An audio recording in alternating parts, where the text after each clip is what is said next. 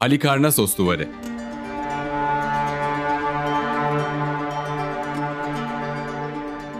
Granikos Muharebesi, cephede cesurca savaşan İskender'in şöhret basamaklarını tırmandığı ilk gösteriydi.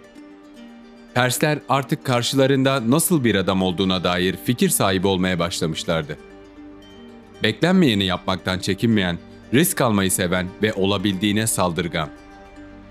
Pek çok satrapını mücadele sırasında ve başarısızlığın getirdiği idamlarla kaybeden Persler yeniden organize olmak için geri çekildiler. İskender'in yeni hedefi Ege kıyıları boyunca sıralanmış ve nüfuslarını Yunanların oluşturduğu şehirleri süratli bir şekilde egemenliğiyle tanıştırmaktı. Bu şehirlerin ele geçirilmesi Ege Denizi'nin güvenliğini sağlamak anlamına geliyordu. Bunu başaran kral Doğu seferini daha rahat bir şekilde idare edebilirdi. İskender karadan ilerlerken Pers donanması da onun hareketlerini denizden takip ediyordu. Granikos zaferinin getirdiği avantajlardan biri de erzak teminiydi. İskender yeni kaldırılan hasatlardan payına düşeni ordusu için toplarken karaya çıkamayan Pers donanması arkadan kalan kırıntılarla yetinmek zorunda kalıyordu. Bu atmosfer içinde İskender kendisini zorlu bir kuşatmaya hazırladı. Amacı bölge satrapının ikamet ettiği Sardes şehrini ele geçirmekti. Günümüzde Manisa topraklarında bulunan Sardes, kayalık bir mevkide bulunmaktaydı. Kendini meşakkatli bir çatışmanın içinde bulacağını tahmin eden İskender, beklenmedik bir ziyaretçiden harikulade bir hediye aldı. Sardes satrapı yanındaki heyetle birlikte İskender'in ordugahına gelerek şehirdeki insanların canlarının bağışlanması karşılığında kapıları açma teklifinde bulundu. Lidya satraplığının başkenti dolu kasalarıyla birlikte tek bir damla kan akmadan Makedonların eline geçti.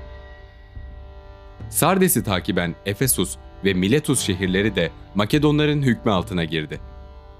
İskender sadece şehirleri ele geçirmiyordu. Şehirlerle birlikte Pers İmparatorluğu'na ait yönetim sistemini de bünyesine katıyordu.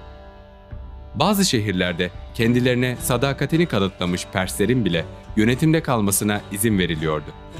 Değiştirilen yöneticilerin yerine ise genelde tecrübeli generali ödüllendirmek için Parmenion'a yakınlığıyla bilinen isimler yerleştiriliyordu.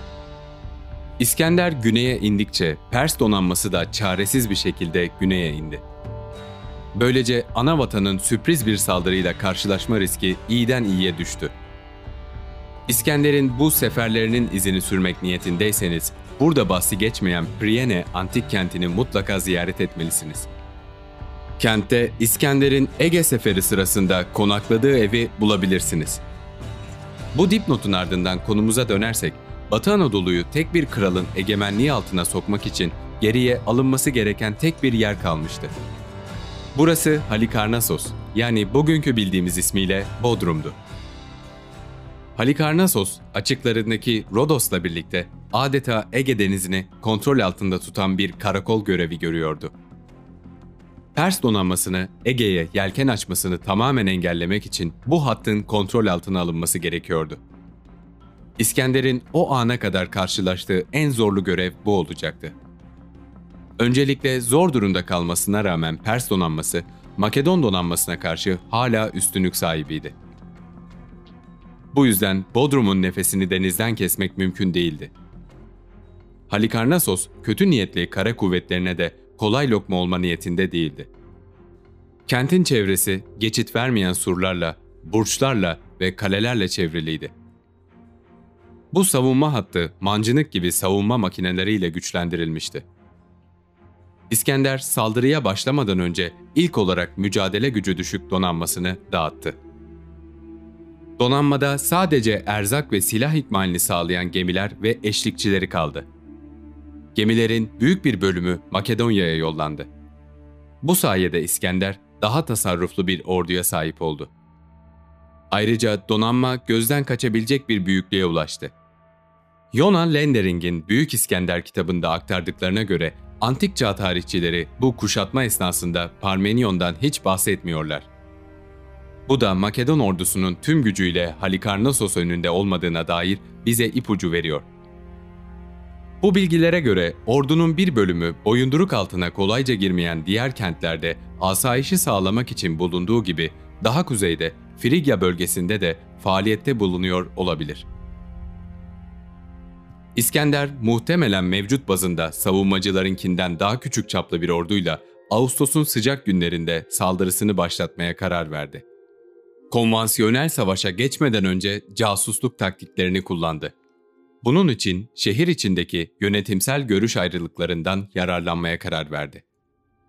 Şehirdeki güç odaklarından Ada ile kardeşi Orontobates arasında sıkıntılar baş göstermekteydi. İskender tercihini adadan yana kullanarak kendisini bölge satrapı olarak atadığını bildirdi. Ada, İskender'in ilk kadın satrapı olduğu gibi aynı zamanda ilk Pers satrapıydı.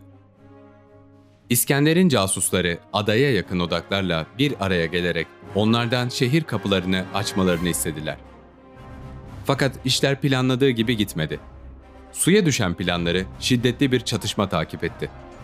İskender askerleri duvarların tepesine çıkarmak için kuşatma kulelerini kullanmayı planlıyordu. Ama duvarların üstündeki savunmacılar Memon'un emriyle mancınıklar ve oklarla ölüm yağdırmaya başladılar. Zafer nidaları atan Makedonların yüreği korkuyla kaplandı.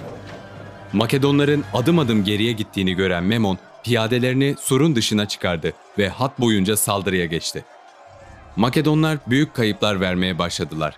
O esnada tecrübeli komutanlar ve savaş hattının gerisinde bulunan Filipos döneminden kalma tecrübeli birlikler korkaklıkla suçladıkları askerlerin önüne geçerek inisiyatif aldılar. Mızraklarını öne doğru savurmaya başladılar. Bum, bum, bum. Toprağa sandaletlerini vurmaya başladılar. Falanks düzeni yeniden sağlandı. Ön hat bir duvara dönüştü. Memo'nun zaferle gülen yüzü bir anda şok ifadesiyle kaplandı. Ordusu geri itiliyordu. Makedonlar azgın bir nehir gibi önüne kattıkları Persleri şehre ittiler. Ama mancınık sorunu devam ediyordu. İskender, yetenekli mühendislerinden üzerlerine kendi mancılıklarını yerleştirebilecekleri daha yüksek kuleler inşa etmelerini istedi.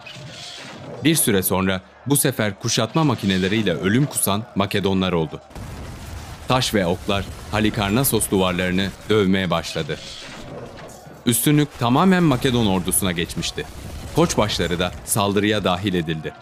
Savunmanın direnişinin kırıldığı an İskender'in ordusu duvarları ve burçları sarmaya başladı. Mücadelenin anlamsız olduğuna kanaat getiren Memon, Halikarnassos'un ateşe verilmesinin emrini verdi. Rüzgardan güç alan alevler hızla şehri sarmaya başladı. İskender askerlerinden yangını derhal söndürmelerini istedi. Tam o anda şehirdeki Pers garnizonu saldırıya geçti. Makedonlar bir yandan yangınla, bir yandan askerlerle uğraşmalarına rağmen Persleri tamamen şehirden itmeyi başardılar.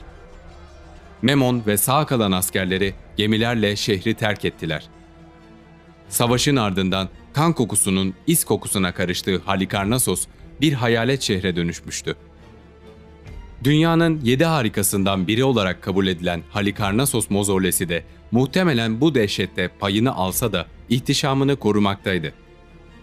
Latin yazar Plinius'a göre bu mozole 55 metre uzunluğundaydı. Beyaz mermerden yapılan mozole, tanrılara adanan bir tapınaktan daha görkemliydi. Şehri bir kartal gibi tepeden görmekteydi. Mozole 1700 yıl boyunca ayakta kaldıktan sonra muhtemelen 12. yüzyılda yaşanan bir depremin ardından yıkıldı. 1400'lerde şehre hakim olan Rodos şövalyelerinin tuttuğu kaynaklarda Mozole'nin harap halde olduğu söylenmektedir. Mozole'den geriye kalan sınırlı sayıda taşı da günümüzde görmek mümkündür. Halikarnasos Savaşı, İskender'e asker, zaman ve para gibi hususlarda büyük bir darbe vurmuştu. Kayıpları Memon'dan fazlaydı. Ama İskender bu sıkıntıların üstesinden gelecekti.